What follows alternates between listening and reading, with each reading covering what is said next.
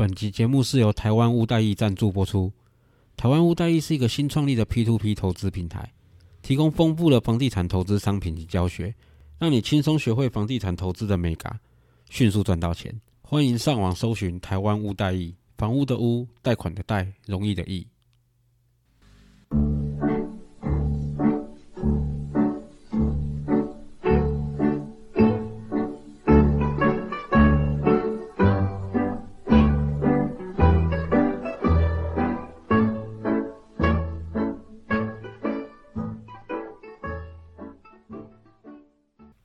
大家好，我是 Alan A K A 曾大少爷，欢迎收听我的频道。现在是三月二号晚上的九点钟。果然就像上一集所说的，今天大盘开高走低，有听到节目的你是不是有照着操作策略去执行呢？啊，希望大家都有赚到钱啊！下午三大法人买卖超的数据出来之后，很多专家啊或是研究股市的人其实就开始在试图去解释今天大盘这样走势的情况。那我下午其实也有上 Clubhouse， 那有被邀请到一个房间里面去跟一些专家讨论。我是觉得啦，也去看这么多消息试图去预测，不如我们先把操作策略先拟定好。其实有长期在做当冲，大概就知道为什么昨天我可以说可以说是开高走低，其实就是在修正盘整的情况下，这本来就会正常发生的事情啊。而且你注意看前面那个压力区是倒撞反转、欸、这种教科书的范例，所以开高碰到压力掉回来是必然的啊，因为你碰到前波那些套牢的人急着停损啊，卖压当然会出笼啊。下午我在 Clubhouse 房间里面跟那些大大讨论到的嘛，其实不用分析那么多的消息或数据，这一波就是很简单，短线资金停损的停损，停利的停利都在测出来。其实去年到现在很多短线的资金冲进去，那就是一波接一波，就是我测出来，然后下一波又冲进去，然后下一波测出来，可能下下一波又可能是原本这个觉得没赚到冲进去，或是新的一波，不管它，反正就是一层一层这样叠上去，短线的资金这样一路叠上去啊。所以现在变成说，好啦，后继没无力的话，没有短线的这些投机性资金再冲进去的话，就是现在的情况啊，一旦开高就会梦到停利停损的卖压啊，一旦卖压往下卖的话，下面又没有其他的投机性资金进来变支撑，当然是一路往下啊。所以今天振幅高达两三百点吧，我没我好像刚刚没有仔细去看，但我记得应该两三百点。所以我相信当冲的大大今天应该又做得很开心齁、哦、大家有认识的可以熬他们请客，今天这个盘很好做。获利一定都非常高哦，你想想看，我们截头去尾抓个一百五十点好了，今天随便一口大台就赚三万块，这种大波动的盘整真的是当冲的天堂。好，不管你今天是停利还停损，有赚到也好，赔到钱也好，今天都过去了，那我们就是要放眼未来，看看为明天我们要用怎么样的操作策略。明天其实很简单，一样开高走低，开低走高，但是假如一开高开过今天的高点的话，那有可能这只是往上冲一波，所以这个要注意。那一样开低低过今天的低点的话就拜拜了，但这两种都蛮极端的啦，我觉得比较可能是开在今天的这根 K 棒的中间附近，对今天的收盘价来讲是开高，但是实际上它还是在今天的这根 K 棒的范围以内。一样嘛，我是我的话啦，毕竟上缘我会去试着做空看看，那毕竟下缘的话我应该不太敢去做多，因为现在随便一个停损的卖压就有可能破这个低点，所以我们就顺势操作嘛。目前的盘势看起来应该也是修正盘整，以拖代变啊，慢慢的把短线投机性的资金逼出来，然后也不要跌太凶啊，慢慢会有一些资金去进场接手，不是那种投机性的买盘，我觉得这样会比较健康啊。我们也不要去预测说会发生什么事情，我们就很简单，就像刚刚的交易策略哦，开高开低开平盘，开在 K 线中间，开在 K 线外面，我们要怎么做，这些交易策略通通都拟定好之后，明天盘怎么开怎么走我们就怎么做，这样很简单啊。今天也跟各位讨论一下股票后，其实我一直都在暗示说买传产原物料股之类的，那今天我实际去看的话，真的蛮多股票其实都无感哦，尤其是从上礼拜到今天这两天的走势的情况下，很多人哀鸿遍野，但实际上部分传产类股真的根本就没有感觉啊。我来公布一下我从去年底到现在做的股票好了哦，那各位不要跟单，因为我不知道现在时机点对不对，我也这几天其实也没有看，我做呃两只股票，两只股票名字一模一样，食品类股的哦，我这样暗示很明显的，大概去年十一、十二月开始买，买了没有很多，有买了一部分，那两只做的蛮平均的，但是比较偏食品那边的板比较多。因为我觉得他去年的获利表现还不错，今年的获利表现应该也不会差，最起码就像我说的嘛，我买进股票通常都是看说万一它没有涨的话我要怎么办啊，我是觉得说现在应该是他们这种类股的表现的时间要到了，所以赶快进场，应该第二季第三季会有一些表现啊，他们也都蛮低基期的啦，去年这样子大家都疯狂涨一波，这两个还安安静静的待在那边，那我觉得、欸、可以买啊，最起码长线投资的话他们都还蛮稳定的啊，啊既然买了差不多了也不会想太多啦，也不会花时间整天在那边看，其实就差不多差不多在那边就好了啦，早上起来看一下可以回去睡觉了。目前的交易规划仍然以传产、原物料或是低基期的电子股都可以考虑看看，尤其是去年涨幅没有跟上的，营收啊、获利啊都一直都很稳定的，只是就是缺人去炒作的，这种都可以进场去买看看的啦。我是觉得现在应该是他们表现的时候到了，资金轮动一旦轮动到他们的话，我相信涨幅会蛮明显的，因为这一波短线的资金其实又凶又猛，你看今天可以从高点到低点杀个两三百点就知道了。资金真的很多，而且还没杀完。那这些资金出场的话，那停损的我们就不管它嘛。他们有获利的话，就有可能转进这些其他的类股，那到时候就会有表现。笔记记起来，这就是资金轮动，很标准的范例。看看之后会不会发生啊？会发生当然最好了，我就赚钱了嘛。啊，不会发生的话，那我应该会在二三季的时候把这些我这次买的股票清一清啊。假如没有涨的话，我们就等看看吧。今天要来更正前，忘记是上一集、上上一集、上上上一集，哇，忘记哪一集了。有讲到说房地合一税避税的那个，然后有提到，诶，那个房屋总额可以扣到一个费用 百分之五， 我讲那个 百分之五 是上限，那个有点不太正确，因为应该是说你假如拿不出一些什么单据去证明你有花那些费用的话，那上限是扣到 百分之五。 啊，假如你拿得出单据的话，可能你的房屋需要装修，不是装潢哦。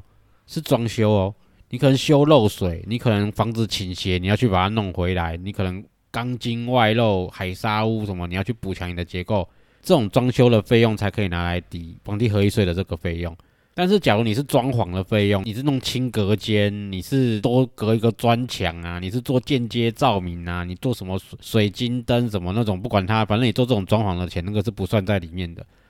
所以这就很重要了。你在装潢的时候啊，你要找的那种公司，它是装潢公司还是装修公司？因为有一个是随便人都可以做的啊，另外一个我记得装修那个它是要有证照的，甚至它是要有那个商业登记，里面都会有它的名册的啊。这啊这种要有开那种发票给你，是以装修名义开给你的，那个才可以拿来抵做房地合一税的那个 百分之五 那个费用，不是 百分之五 啦，就是你可以超过，因为我是为了修缮这间房子，我不是装潢这间房子。我是为了让它变得正常可以住，因为它之前是损坏有问题之类的，而不是说让它变得漂亮变得舒服，这就是那个费用可不可以扣抵的差别啊。我之前讲错了，我讲到说上限 百分之五， 其实那个不完全，因为再讲一次，它是你的费用不够的时候啊，你可以扣到上限 百分之五， 就是那个成交价的 百分之五。 啊，假如你费用是够了的话，你房子买到一个真的他妈的有够烂的，你真的花一大笔钱去修缮它的话，那其实那些费用都可以提出来说，我是真的修这些，然后拿来抵税啊，就是这样子啊。我每集都在更正啊，以后还是写个稿好了。今天来聊一下法拍屋哈，法拍屋大家都很好奇啊，又神秘哈。以前听说可以捡便宜，现在也不知道情况怎么样。今天大概来介绍一下现在法拍屋的情况，基本的一些什么怎么拍的那种程序我就不介绍，大家可以去 YouTube 或是网络上搜寻法拍屋 Easy Go。Easy E 跟 Z 英文的啊，法拍屋 Easy Go 是购买的购哦，老师勇哥那个是我们的朋友，我们就是一起合作在做这个东西的。他应该有发一支影片吧，我忘记了，因为他也懒得再拍下一部哦。那他的影片应该有教你怎么写标单，怎么上司法院网站去找法拍屋啊。有兴趣学基础的可以去搜寻一下他的影片来看看。那我这边就来讲一下款项的问题好了，因为这是蛮多来找我们上课的学生会来问我们的问题，因为多少都是第一次进去法拍屋的市场，然后实际去标了之后才发现，诶，有些东西出了一些问题，然后才找我们协助来解决。我们常碰到蛮多问题的啦，那最常碰到其实就是款项的问题。法拍屋在你去标的时候，你就要准备好一张台银的本支，开好那个标价的两成的保证金。因为银行本支是你要去银行申请的，那个就比照现金嘛。我不知道你们有没有这个概念啊，可以去查看看银行本支，本子的本，支票的支，跟现金一样，你就要准备一张这种支票，然后放在那个标单里面一起附上去。啊，你标到的时候，这个就是有点像是，你就想象它是买房子的头期款。那实际上它只是一个保证金。好，我保证会买那个保证金。接下来呢，这就是重点哦，你一个礼拜内要把剩下的钱拿出来哦。然后不是你拿着资料去找银行做房贷哦。第一个，一个礼拜内贷下来，基本上不太可能。第二个，通常银行看这种法拍屋，因为它不是正常的买卖，所以大部分银行是不会用房贷借你钱的，只有几间银行他们会用一种叫做代垫款的方式借你钱。诶，我最常接触的就是联邦跟板信，你们在板桥嘛？啊，我不是忘记有没有其他间可以做，这个你们可以查一下，这都很好查，只是这个要注意哦，七天内你就要找到银行愿意帮你出这个代垫款，那这个代垫款利息很高，一般来说可能百分之四到百分之六，啊，你可能稍微差一点，甚至更高。因为代垫款有一点像是一种短期的信用贷款，那好，因为我知道你标到了，但是实际上你们的程序并没有走完全，那我就是以代垫的名义先借你钱，把你的程序处理好之后，你再拿你的房子来我这边做抵押做担保，然后再转成一般的房贷，那那个房贷就正常了，可能利率就可能可能 百分之一 多啊之类的，那然后可以贷到百分之七八成，不管它。反正你在标法拍屋的时候，其实这个是我们最常碰到的问题，就是款项上面，因为有的人他并没有做什么功课嘛，他可能觉得这个程序很简单，他标到了之后才跑去找银行，来不及，真的来不及。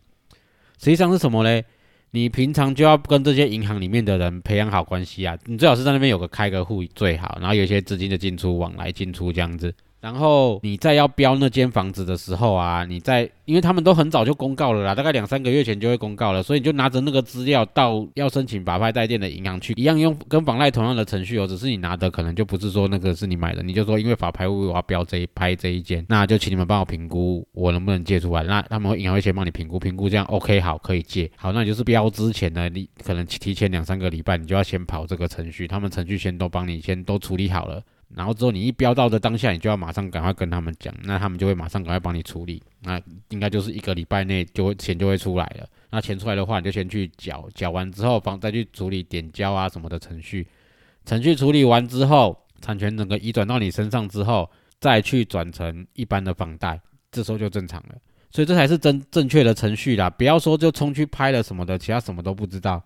因为我们就碰过那种嗯。明天就要付钱了，你今天才跑来找我们处理问题，没办法，只好帮你借那种三分利的啊，先帮你把这个处理好，不然你那两成保证金直接被没收、欸，损失更惨重。所以款项的问题，先就像刚刚讲的处理流程先去处理啊。当然，假如你很有钱，直接现金买的话，那就当做我没讲过刚刚那些东西，你就直接去买吧，反正你有钱，爱买什么都可以。需要我帮忙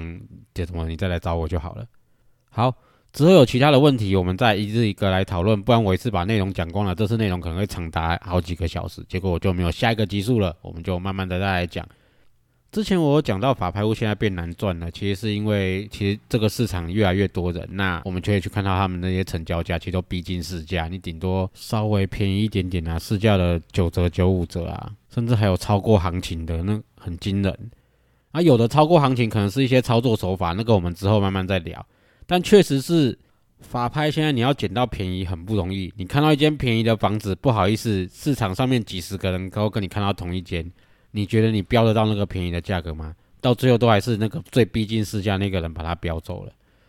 怎么来的？代标公司啊，代标公司就像房仲一样啊，他们也会在网络上、在路边贴小广告，去吸引客人来问他们。这些客人对他们来讲就是买方嘛，他们不用对到屋主，因为他们的屋主就是法院。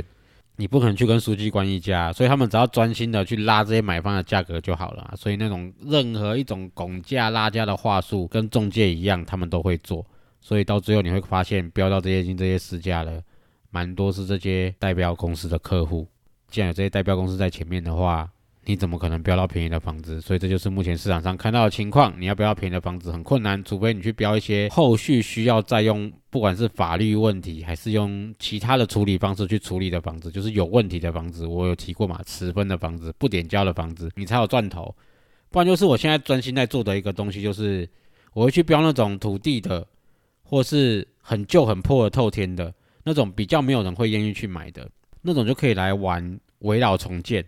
因为站在投资客的立场啦、啊，就像我上一集讲的嘛，我要求的不是利率要多低，我要求的是第一个我拿出来的钱越少越好，第二个啦，我能够把它处理掉的时间越短越好，第三个尽量不要被课到什么税来增加我的成本，所以我就去学了围绕重建。那围绕重建的细节，我们之后再开一集来讲。这个东西很简单，我其实只要准备一到两成买这间房子的钱就可以了，然后我又很便宜的买到的话，那实际上我的成本就降得更低嘛。我的第一笔钱是用法拍代垫去垫的，然后再来转成房贷，自然而然利息就不高。再来咧，我再去走围绕重建，我就可以直接去做土建融、土地建物融资。那一般来说土建融都可以做到全额，也就是说我不用再拿钱出来就可以去盖这间房子。那原本旧旧破破的透天打掉，重建成一个全新的电梯别墅，那、啊、自然可以卖到不错的价格。那、啊、这个获利其实很可观。我举个例好了，我们处理过莺歌的一间透天，我们把它处理到变成一间别墅卖出去，然后之后卖的价格是一千五百万，那么总 total 的成本是一千三百万左右，所以我们赚了两百万。啊，你听起来可能会觉得说啊，你花了一千三百万啊，只赚了两百万，那是报酬率才十几趴而已，感觉好像很低。其实不是哦，这一千三百万啊，九成是银行出的，所以这个报酬率是不知道一百多少趴，所以这个报酬率其实很高，而且又稳，因为你是有个不动产在那边做担保。那、啊、你可以说啊，万一卖不掉怎么办啊？我不会卖一千三哦，我把成本收回来就好啦。一千五是市价，我不会低于市价一点卖。甚至我要急着要跑的话，我就一千三卖掉就好啦，没赚没赔，赶快出来啊！啊，低于市价快八折的房子，怎么可能没有人买？任何时间都有人买，这也是为什么我会跳来做不动产的原因。因为对我来说啦，比整天坐在那边看盘要来得好玩多了，而且可以学到好多东西哦。我是觉得，假如你知道哪种投资技术是可以赚钱的，我都建议你去，不要说尝试啊，听看看，学看看，反正假如不要特别花到什么钱的话，都不是什么坏事啊。多一种赚钱的技巧，可以现在时下最流行的话，可以让你早点抵达财富自由的境界啊，这样不是很好吗？好，今天就先讲到这边齁。今天讲的房地产的东西比较浅啦，因为我其实是要拿来凑股票的那个时数的啦。我只要单纯讲股票的话，其实我讲的很快又很短，因为很多东西其实很好判断，不用听太多的消息。所以房地产的东西是我拿来把时间拉长用的。啊，今天讲的可能稍微浅一点，之后我会慢慢补上啦。包括今天像今天讲围绕重建嘛，我之后会讲一些我是怎么做围绕重建的一些细节，讲出来让大家知道，让大家去学。学会的话都不是什么坏事啊，多一种赚钱的技巧一定都有帮助的。那有什么问题还是可以来问我，或是你已经在接触这个行业的人，你也可以来我来我这边，我们来一起讨论看看有没有办法一起赚钱。那一样齁，请大家多多支持，多多订阅，多多分享给亲朋好友知道，请他们多多听 Podcast， 因为我们发现不是大家太烂，是这个市场实在太小了，前面的人把滚瓦龙旁起啊，我们只能吃桌上的屑屑。所以只能尽量去开发新的听众，就是没有接触 Podcast 的，所以我希望大家多多帮忙分享，帮忙订阅，然后可以的话帮我到 Apple Podcast 上面按个五星评价。好，谢谢各位，拜拜。